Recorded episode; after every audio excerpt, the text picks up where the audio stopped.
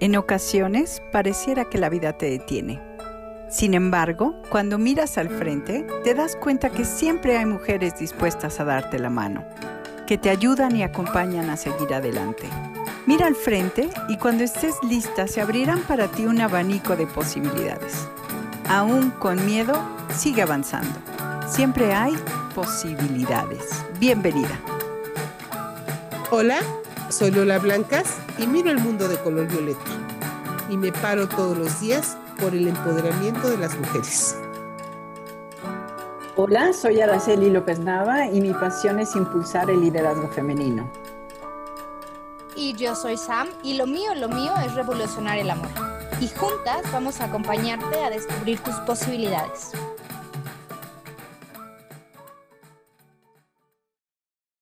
Y bueno, ya estamos aquí en otro episodio de Posibilidades Lolita, Ara y yo. Eh, hoy vamos a hablar de cómo sobrevivir al desamor desde una perspectiva feminista. Y empecemos por el enamoramiento. Conocemos a una persona, nos gusta y de repente todos los químicos que tenemos en la cabeza se nos vuelven un lío y estamos completamente drogadas por nuestro por nuestro propio sistema donde todo lo ve bonito, donde todo es maravilloso, donde la otra persona es perfecta y entonces no le vemos un solo error. Tiene los ojos perfectos, el carácter perfecto, la vida perfecta y de repente las personas que están a nuestro alrededor saben que no es tan perfecto, pero para nosotras sí que lo es. Pasa el enamoramiento, bajan los químicos y entonces te das cuenta que la persona sí que no lo es, ¿no? Que tiene que tiene muchos detallitos o detallotes que vienen a romper con todo lo que nosotras pensamos y ahí nos damos en la torre. Y empezamos a conocer a la persona y podemos ver si es una persona que, como todas las personas, tienen cualidades y defectos. Pero ahí entra una cosa muy importante, el amor romántico.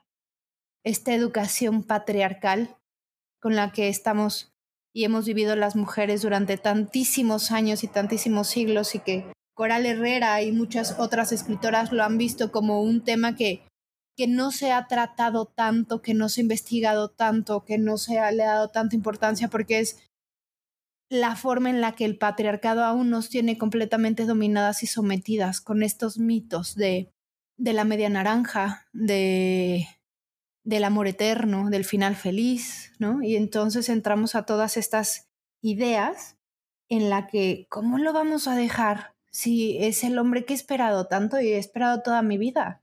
Y es que es el único que me va a querer, ¿no? Porque además, justo en este amor patriarcal y en estas ideas, y no lo sé a ustedes, pero a mí me pasó alguna vez, una vez gracias a Dios, y ya después ya no lo repetí, pero cuando me pasó, qué duro fue el pensar que si él no me quería, nadie más me iba a querer, porque además haces a un Dios, creas a un Dios que tiene un chorro de efectos pero en tu cabeza te lo creas y te lo crees y entonces pues nadie más te va a querer. Ya le entregaste gran parte de tu sexualidad y es que es con él y, bla, bla, bla. Vienen muchísimas cosas y cuando, cuando se derrumba toda esta idea, cuando él no lo es y, y nos aferramos a no dejar a esa persona porque además, pues es que el amor es eterno y es que el príncipe azul se queda para siempre, no se puede ir, ¿no? ¿Cómo se te va a ir? ¿Cómo lo vas a dejar? Y para mí eso es una, no sé si sea correcto, pero yo siempre digo groserías y esto es una partida de madre. O sea, no hay una forma correcta de decir que te estás reventando toda por quedarte en una relación en la que no eres correspondida, en donde no te quieren, donde ya no quieres, pero tienes esta idea tan metida en el hueso, ¿no? Que el amor es para siempre y que así debe de ser y no te puede dejar y no lo puedes dejar y empiezan estas guerras terribles en las relaciones. Evidentemente, hombres y mujeres estamos, em, lo vivimos de forma diferente, porque además cabe mencionar que los hombres no viven el amor igual que las mujeres, ¿no? Ellos están educados en, justo en esta idea patriarcal, el, eh, y si lo vemos en las películas de las de Disney, y ahí hay una frase que me encanta que dice, culpo a Disney de mis altas expectativas en el amor, que ellos están educados a qué? Ellos van a la guerra, ellos van a pelear, ellos van a vivir sus aventuras, van a tener toda, tienen toda esta libertad, pero la mujer no. La mujer está en, eh, en, el castillo, encerrada, esperando que llegue él, que la rescate, porque además su vida es muy jodida. Y entonces hay que esperar a que llegue él y que le rescate. Y cuando llega y te rescate y lo encuentras, pues ya, ahí debe de ser. Y la verdad es que ahí no es. La mayoría de las veces no lo es. Y no porque no lo sea, sino porque somos dos personas que somos educadas de formas diferentes, que hemos vivido la vida de formas diferentes y que tenemos ideas y, actitudes y creencias diferentes en las que relacionarnos no se vuelve tan sencillo. Esto puede que nos vayamos educando y nos vayamos acompañando y en, la mayoría y el mejor de los casos, y no sé si en la mayoría, pero sí en muchos casos nos vamos adaptando, pero en otros casos no. Y en otros casos eh, esto tiene que terminar. Y el terminar una relación como mujer es súper doloroso, porque además como si no fueras más, no fueras tan mujer, como si no valieras tanto la pena. Y entonces entran todas estas ideas y la verdad es que lo mejor que te puede pasar es terminar la relación. Hablabas de esta parte de, de que el hombre llega y, y, se dice muy claramente cómo te conquista, ¿no? Y te coloniza y se apropia de tu cuerpo. Y entonces ya eres de su propiedad y cuando él te deja, entonces todo mundo Tú piensas que todo el mundo va a decir es que ya la abandonó, ya la dejó. Y entonces todo esto para ti se vuelve un caos, porque como lo decía Samantha, hemos construido historias de amor a partir del amor mismo, ¿no? Del amor romántico. Y entonces en ese sentido podemos pensar que estás enamorada del amor, de ese amor aspiracional al que puedes llegar desde el exterior y no de tu interior. Y entonces piensas que, como, como nuevamente retomando lo que habla Samantha, de si él ya no me quiere, ¿quién me va a querer? Pero además yo ya no voy a poder querer a nadie más, porque así es el amor, porque además con las películas de Romeo y Julieta y todo eso también o termina un amor feliz o alguien muere de amor por el otro. Porque además así se, así en todas estas canciones te enseñan a ser codependiente, a vivir para el otro. He dejado todo por ti, ¿no? He dejado todo. He dejado casi, casi hasta la vida por, por tenerte a ti. Y entonces todas estas canciones van reafirmando este amor romántico que tiene que ser con dolor y sufrimiento porque además hay una frase que dice el amor duele. Entonces ahí además tienes que sentir ese amor que duele. Y, y bueno, hablar del desamor en esta parte del dolor, pues resulta que esas expectativas que tenías, pues se destruyen. Pero tendríamos que ver esta parte de cuándo permanecer en una relación por amor, cuando sume, cuando, cuando esté equilibrado lo que das y, que, y recibes. Y cuando no es así, mejor quítate. Sí, me, me gusta esto que dices de cuando ya no sume. Y lo hablábamos en otro programa, ¿no? De ese banco emocional, cuánto es lo que estoy recibiendo, cuánto es lo que estoy dando y eso debe de estar siempre en equilibrio. Y bueno, para mí el tema de cómo superar el, desamor eh, ha sido un gran tema en mi vida y, y afortunadamente los tiempos van cambiando la primera vez que yo me divorcié hace más de 20 años era toda una tragedia. Ya hoy está, digamos que mejor visto, ya es aceptado, ya las mujeres podemos no vivir toda la vida y para siempre juntos si así decidimos que, que así sea. Entonces, bueno, yo quiero congratularnos de que vivimos en otras épocas, en otras circunstancias. Y, también referirme a, lo han mencionado ambas, al tema de las expectativas. Muchas veces eh, nos quedamos atoradas o pegadas a un disque amor cuando realmente no logramos distinguir que lo que nos duele tanto, lo que nos, nos queda estancadas ahí en ese pensamiento es la expectativa de lo que yo había planeado de mi futuro, la, la foto perfecta. Eso es lo que se acaba se acaba esa, ese proyecto de vida. Y renunciar a eso realmente es muy difícil, muy complicado. Es, te vuelves a construir de cero, ¿no? Lo cual qué maravillosa oportunidad, ya viéndolo desde el punto de vista positivo, qué maravilla que nos podamos reconstruir y volver a empezar y, saber que el hecho de que yo ya no esté contigo no se acaba mi vida, inicia un nuevo proyecto de vida. Entonces creo que importante distinguir si es un tema de, apego o de amor real o si es un tema de se murió mi expectativa, mi proyecto hacia el futuro y, distinguir eso creo que es crucial, ¿no? Yo estuve en terapia muchos años porque un, primer desamor que tuve no, no lo superaba y no lo superaba y me atoraba y hasta tuve pesadillas al respecto.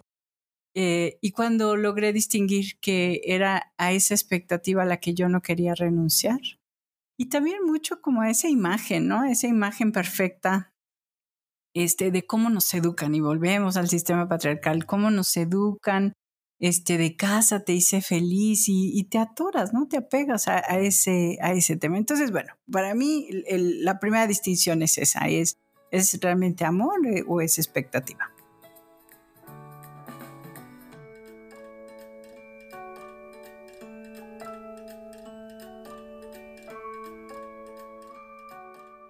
Sí, es amor o es expectativa y sí somos otras generaciones y sin embargo hay estudios en los que demuestran que las generaciones, las chavitas, siguen sufriendo terriblemente por el desamor, aunque seamos otras generaciones.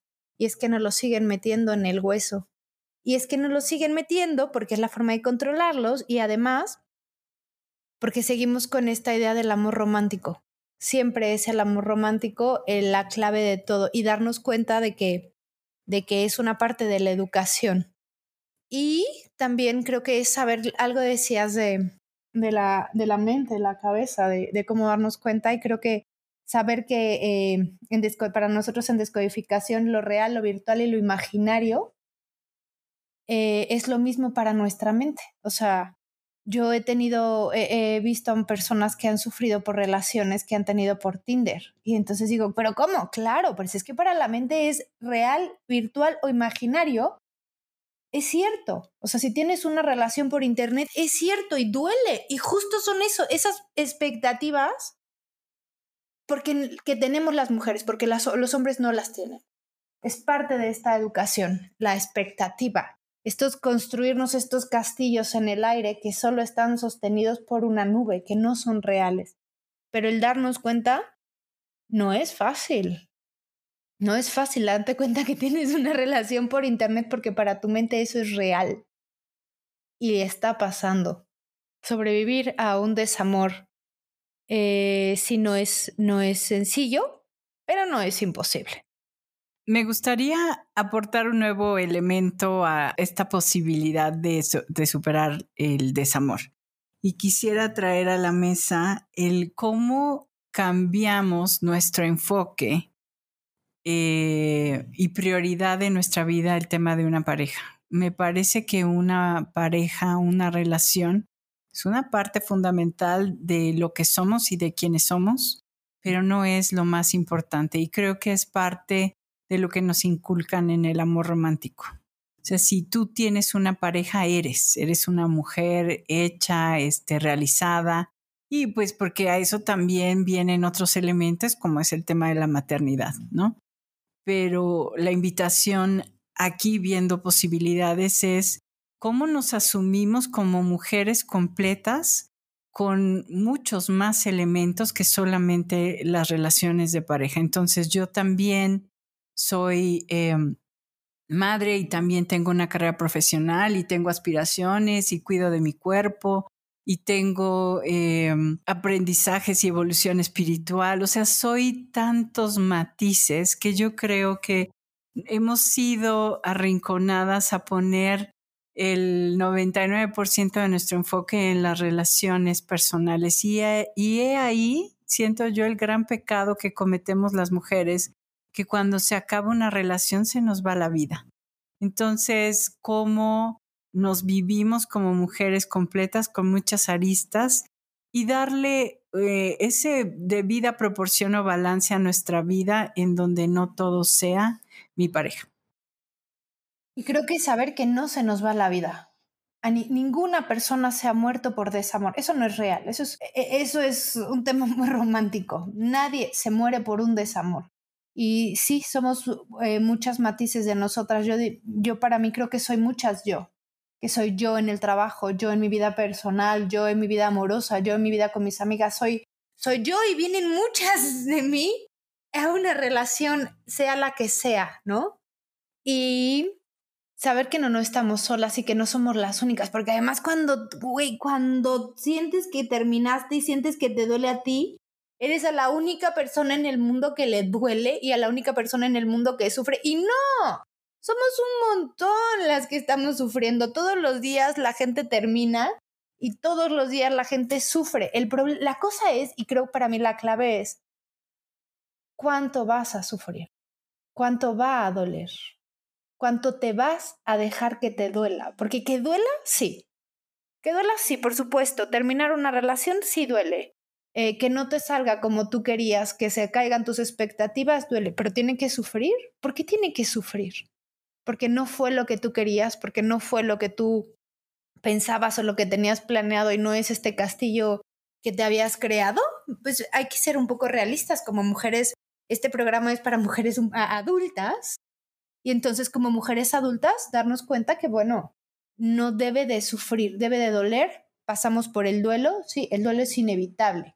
Y como lo pasamos es, eh, para mí es un túnel profundo, un túnel oscuro, que nadie puede pasarlo por nosotras, que nadie puede acompañarnos, que este es un camino que cruzamos, que cruzamos solas, pero que siempre sales del túnel, no hay un, no hay un túnel infinito y siempre saliendo del túnel hay una luz tremenda y es donde te encuentras contigo y te das cuenta que la próxima relación no duele tanto, ¿eh? O sea, ya que pasaste ese túnel profundo, yo me acuerdo, mi primera relación fue terrible. Estaba tirada en el piso haciendo mi berrinche de, de chavita y, bueno, muchísimas cosas tremendas que yo viví en esa relación. Para salir de ese túnel dolió muchísimo, pero la siguiente relación ya no fue igual. El dolor ya no fue el mismo porque te, sales del túnel con muchas herramientas, con conocimiento, con amor propio. Si te agarraste de una terapeuta, ¿no? Es, es, creo para mí fue muy importante ese proceso, agarrarme, irme acompañada. Sabía que yo lo iba a pasar sola, pero, pero de pronto tenía a alguien ahí. Y entonces en la siguiente relación, bueno, no dolió tanto. Y en la siguiente, pues dolió mucho menos. Y en la siguiente creo que hasta agradecí que se fuera, ¿no? Entonces, eh, saber que no, no, el dolor no es para siempre, que cada vez duele menos, que cada vez estamos más fortalecidas. Tener redes de apoyo para mí es vital, pero no cualquier red. Tiene que ser una red amorosa, una red empática, gente, gente que sea afín. Hay gente envidiosa, hay gente que, que con palabras destruye. Y, y, y rodearme de esta gente cuando yo estoy en esos momentos tan vulnerables. Hay otras herramientas que yo aplico, por ejemplo, la meditación ya no la dejo por nada, ¿no? O sea, yo medito todos los días y también está demostrado científicamente que cuando tú meditas, el dolor es mucho menor, cualquier dolor, cualquier dolor, sea al que te enfrentes, va a doler mucho menos. El cerebro está mucho más preparado, mucho más fuerte para, para que no te deje caer tan profundo, ¿no? Conocimiento también. Creo que hay que conocernos a nosotras mismas saber hasta dónde podemos llegar. Y creo que hay una palabra clave que hace rato le preguntaba a Lolita, el significado de dignidad. Para mí la dignidad al terminar una relación hace mucha la diferencia, ¿no? ¿Cómo, cómo te retiras? Si te retiras con dignidad, alguien me dijo alguna vez, toma tus llaves, tu chamarra y vete. O te pones de tapete para que el otro te pise todo lo que tú quieras que te pisen. Entonces, terminemos las relaciones desde la dignidad para que podamos podamos levantarnos mucho más fuertes, ¿no? Para que el golpe no sea tan brutal.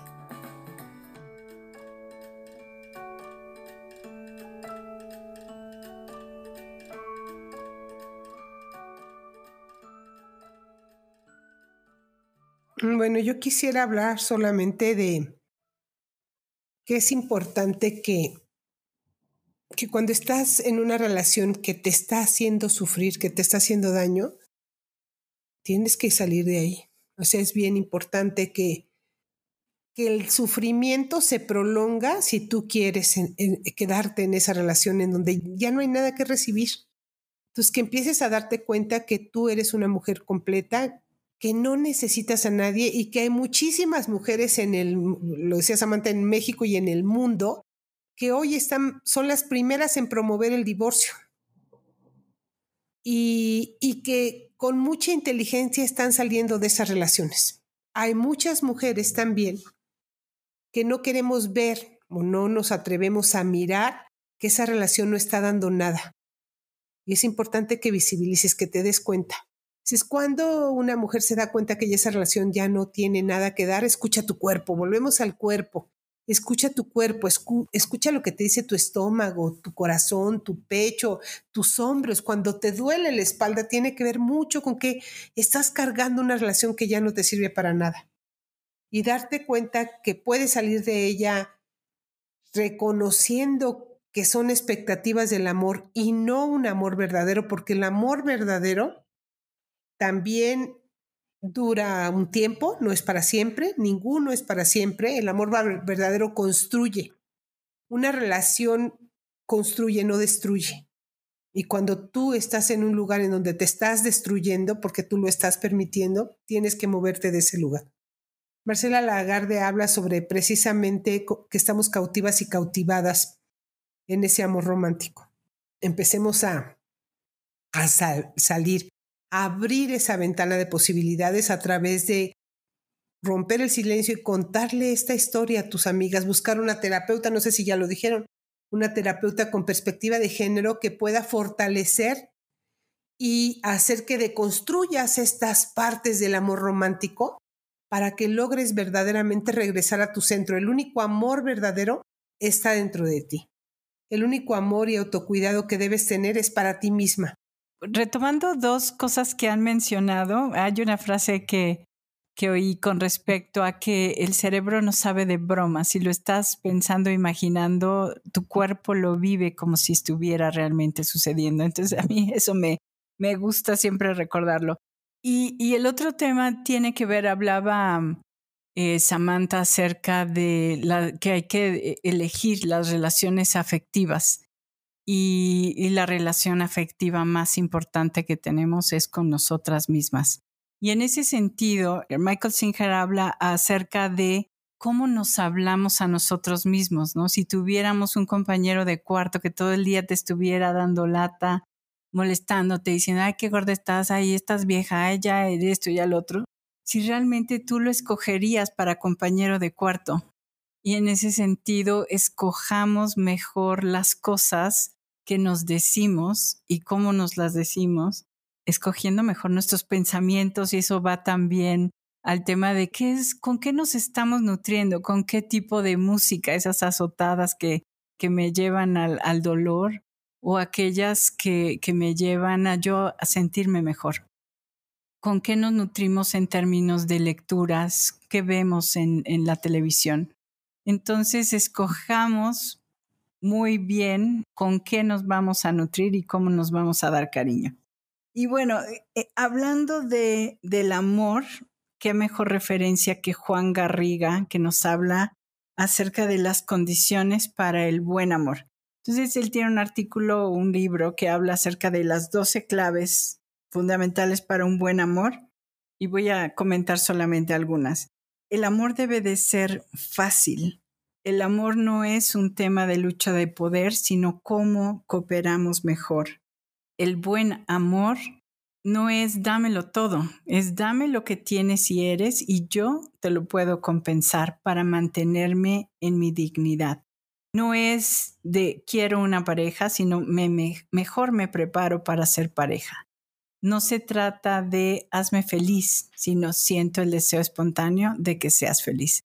Entonces, si se fijan, es una perspectiva completamente diferente a lo que nos han enseñado y educado y entrenado en el amor romántico. Y a mi punto de vista, sobrevivir al desamor bueno, a mí me ha costado, no sé a ustedes, pero, pero en mis primeros desamores dijo cómo dolió. Y después me di cuenta de lo sencillo que era, que no es tan difícil, que lo vemos imposible, pero la verdad es que no. Lo que yo creo es que nosotras decidimos enamorarnos y nosotras como adultas decidimos desenamorarnos. Y tenemos todas las herramientas para hacerlo. Simplemente que a veces no las recordamos o a veces no las conocemos. Sin embargo, es importante para mí mencionar que no nacimos eh, acompañadas, nacimos solas, que en esta vida en muchas ocasiones no las hemos visto solas. Y no sé si solas sea la palabra correcta, más bien solteras. Porque la palabra de sola tiene una carga muy negativa. Es que te vas a quedar sola. No manches, no te vas a quedar sola. Sola está una persona varada en el desierto, sin agua, sin perro que le ladre, ¿no? Estamos solteras y la palabra soltera eh, le quita mucho peso. No me acuerdo quién, en, hay una parte de, de un libro que, que leí que decía, eh, la soltería es un estado que uno elige y ella estaba en pareja y entonces tú decides estar soltera y vivir tu soltería y disfrutarla también. Y la soledad también se disfruta muchas veces, ¿no? En el tema de cómo sobrevivir a la a una ruptura amorosa, pues creo que hay varias cosas que yo en lo personal he aplicado que me han funcionado. O sea, una es autoestima, amor propio, cómo me veo, cómo me siento, cómo, cómo me vivo a mí misma dentro de mí, cómo me vivo a mí misma y cómo vivo esta soltería tan maravillosa, porque también es muy bonita. Eh, amor propio, una red afectiva, ¿no? Eh, el otro día estábamos hablando en la asociación, estaba hablando con las chicas de construir nuestras redes y creo que no cualquier persona puede ser nuestra red afectiva. Tienen que ser amigas que sean empáticas, porque si viene una, una persona a tu vida que no es empática con la situación en la que estás viviendo, en lugar de ayudarte puede pasar a fregarte. La verdad, una palabra te puede lastimar. Y en ese momento estamos vulnerables, aunque no lo queramos, ¿no? Estamos sensibles, estamos vulnerables, estamos un poco tristes. Y para la neurociencia también nos dice que sonreír es una parte importante. Cuando tú sonríes, le dices a tu cerebro que todo está bien y entonces baja la sensación, baja la emoción. Yo otras cosas que creo que pueden funcionarnos es dejar de oír tantas canciones patriarcales. Eh, me caché yo el otro día que estaba, pero ya estaba sufriendo, Ara. O sea, de verdad no sabes de qué forma estaba sufriendo. Y decía, pero ¿por qué estoy sufriendo tanto? ¿Por qué me siento tan mal?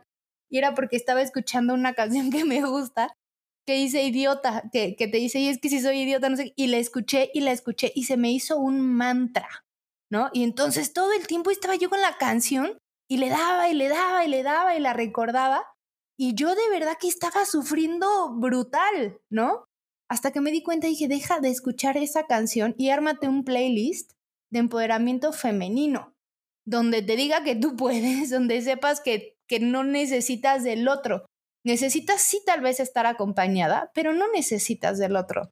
Y en esto encontré una canción que me encanta que se llama Contigo, ¿no? De la otra, que es una canción bellísima donde dice, quiero estar contigo y quiero ser que seas libre y quiero ser libre contigo, ¿no? Y creo que de eso va un poco las relaciones y en este ser libre sea el ser libre con o sin pareja, ¿no? Si está la otra persona, pues sí, está bien y me complementa y me acompaña y, la pasamos bien, pero si no está, no pasa nada, no me voy a morir, porque además nos han educado a que sí nos morimos si la otra persona se va, si la otra persona nos deja, literal las mujeres nos morimos, nos tiramos al drama y, y es que en esta idea del amor romántico con las que nos han tenido cautivadas, nos enseñan a que sin el otro no somos nada y la verdad es que no, sin el otro somos somos todo y con el otro también. Y no somos personas incompletas, somos personas completas que se relacionan y que se acompañan. Que el tema de, de la pareja para, para el final feliz no existe, no existen los finales felices. Las parejas ahora son monosecuenciales. Eh, ¿Y esto qué es el ser monosecuenciales? Bueno, estamos un tiempo juntas hasta que hasta que se nos acaben las ganas, hasta que el amor se acabe, hasta que ya no sea bonito, hasta que ya no sea divertido, hasta que exista el buen trato. Cuando entre el, el, maltrato, no hay opción más que dejar a, a, la persona, porque no podemos aceptar que nadie nos maltrate. No, no estamos para eso, ni para maltratar a nadie, ni para que nadie venga a maltratarnos. Y entonces en esta de monosecuencial, pues bueno, estamos por un tiempo, el tiempo que sea necesario, que sea correcto, que, que las personas estemos bien, se termina, que se termine, lo más ideal es que se termine con amor y si no como se pueda, pero que se termine. y este y llegará otra persona a volver a acompañarnos en nuestro recorrido, a ser nuestra compañía, nuestro compañero o nuestra compañera y estar el tiempo que se tenga que quedar. Recordar que nada es para siempre, que nada es infinito y que no es como nos lo contó Disney, ni como nos lo cuenta todavía Netflix, ni todas esas películas de Hollywood. Todo se termina, hasta la vida se acaba. Y lo que tenemos que tener en cuenta es que nosotras tenemos que venimos a este mundo a disfrutar la vida y no a sufrirla por nada ni por nadie.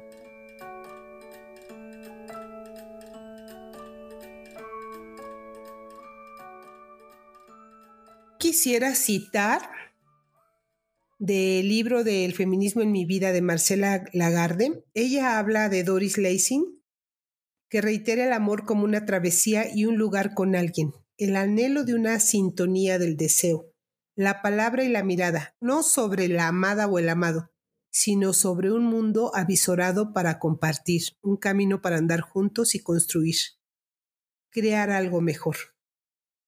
Pero ella habla además, Marcela Lagarde, de la cercanía de los cuerpos. Y ella menciona que, que para ella el amor es, es el cuerpo, es eros y es sexualidad. Y emerge de algún recóndito lugar la voz de apapachar. Ella habla de apapachar, del verbo apapacho, que en idioma náhuatl quiere decir sanar, cuidar con las manos, abrazar con el cuerpo. Y entonces la travesía, compartir un camino para andar juntos, crear algo mejor y apapacharnos, cuidarnos con el cuerpo. Si no existe eso, puedes poner distancia. Sí, y justo creo que es eh, todo esto a lo que te dé paz, ¿no? Creo que la paz es lo más importante. Si el amor es fácil, te da paz. Si es tu compañero, te complementa, te acompaña, te da paz si ya no te da paz, ahí no es, ¿no? Cuando una amiga siempre me dice lo que, lo que es del universo se siente bien en el cuerpo. Si tu cuerpo se siente bien, ahí es. Si tu cuerpo está tranquilo, está relajado, está disfrutando, la pasa bien, ahí es. Si en un momento el cuerpo te dice lo contrario, es que ahí ya no es. Y entonces, pues apliquemos todos los recursos que hemos obtenido de la vida, de esas otras relaciones, qué aprendimos en las otras relaciones, cómo salimos de ahí. Sí salimos golpeadas, pero, pero salimos mucho más fuertes, ¿no? ¿Qué, ¿Qué usamos en las otras relaciones? Tal vez volver a terapia, meditar, cantar. Eh, cuando estoy triste, ¿qué hago? Puedo hacer ejercicio, ¿no? Y eso aumenta mis, mis hormonas, endorfinas y otras cosas para, para cambiarme el, el chip y no entrar a este trip siempre de la depresión, la tristeza y quedarme ahí todo el tiempo como disco rayado porque, porque definitivamente si nos quedamos ahí duele más. Y yo le apostaría todo y siempre le apuesto todo a la terapia feminista. O sea, creo que cuando terminaste una relación, querida, terapia feminista. No alguien, nada que, nada que fomente estos estereotipos que te hagan sentir culpable, porque además somos culpígenas, ¿no? Cuando terminamos una relación, y es que fue mi culpa y es que seguramente yo lo hice mal y es que no le acompañé, no le dije, no le cuidé. No, no. Terapia feminista al terminar una relación. Empoderamiento femenino, playlist de empoderamiento femenino, películas y series feministas que no avalen la idea de este amor romántico, que nos, que nos refuercen que estamos bien y que estamos en lo correcto por haber dejado esta relación. Libros feministas, porque así nos vamos a salir mucho más fuerte. De lo contrario, si te pones a leer un libro, una novela eh, tipo Christian Grey, te vas a cortar las venas, ¿no? O sea, busquemos cosas que nos empoderen como mujeres para recordarnos nuestra fuerza, nuestro valor, el quiénes somos y el por qué sí dejar esa relación, porque no, porque no queremos regresar con alguien que, que no nos está bien cuidando, que no nos está bien tratando, y por qué sí mejor buscar o esperar a sanar y que llegue quien tenga que llegar desde, eh, desde mi yo completa. Con eso me quedo.